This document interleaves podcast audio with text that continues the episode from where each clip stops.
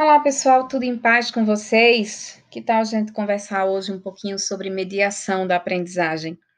Mediação é um conceito extremamente importante para quem lida com o processo de aprendizagem, e a gente precisa entender que quando a gente fala de mediação, a gente fala muito mais de princípios que a gente deve ter é, como é, elementos para que a gente possa prestar atenção, do que estratégias amarradas e receitas para que a gente possa fazer com os nossos alunos. Então, eu queria falar sobre quatro tópicos em relação à mediação da aprendizagem, e o primeiro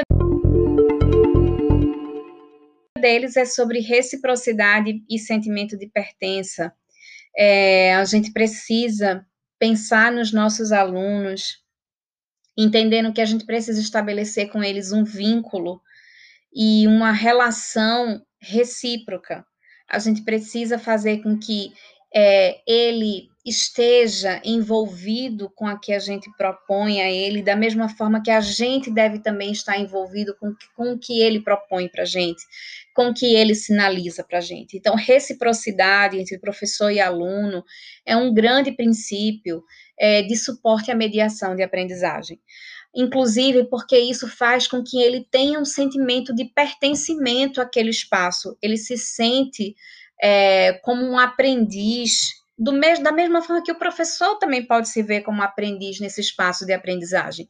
E aí ele também precisa se sentir querido, acolhido, ouvido, e do mesmo jeito que esse professor quer se sentir assim, acolhido, querido, ouvido, o aluno também quer.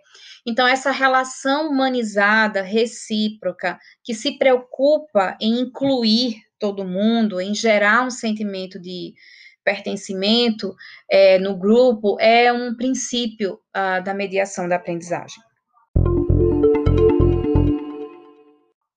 A segunda coisa é sobre compreender a aprendizagem enquanto processo. O processo é um princípio da mediação.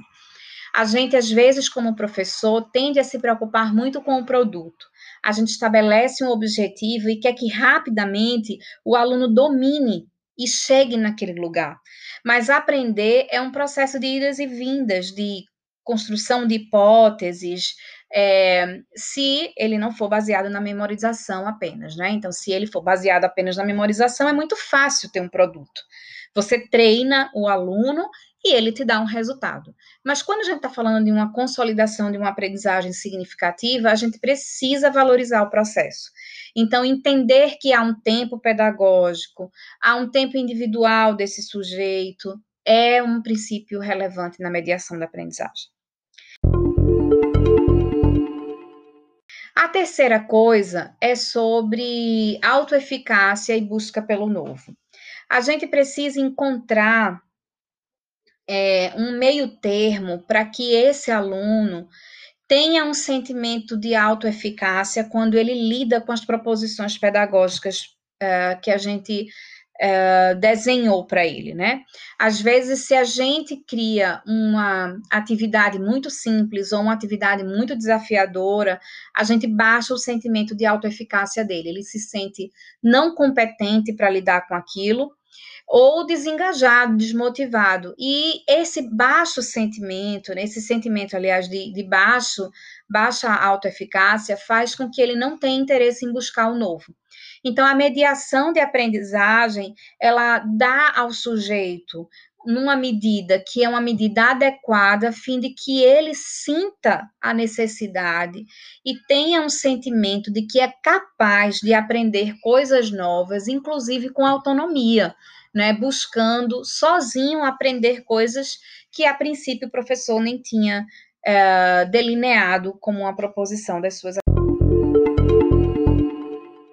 atividades. E por fim, o quarto tópico é a compreensão de compartilhamento e transferibilidade.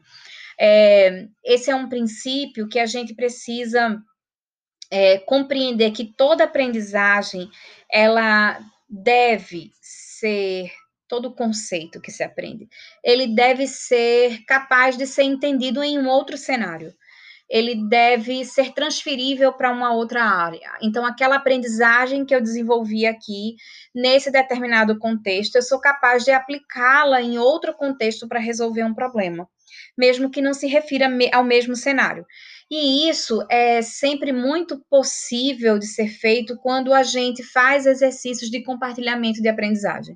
Quando a gente valoriza que as pessoas tragam suas ideias, suas possibilidades, as suas compreensões de um determinado processo, que haja troca, que eu seja inspirado pelo olhar do outro, tudo isso vai alargando a minha competência no sentido de perceber um, um mesmo cenário, um, uma mesma situação, problema, a partir de outras perspectivas.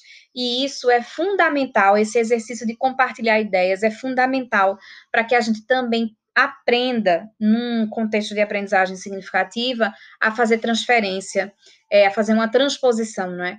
Daquilo que a gente aprendeu para um, um, uma outra, um, um outro momento é, em que aquilo é necessário que a gente aplique a nossa competência. É isso, então, quatro dicas aí, quatro princípios, na verdade, sobre a mediação de aprendizagem. Espero que você curta e possa utilizar isso no seu dia a dia de sala de aula. Um beijo, um abraço para você e até a próxima.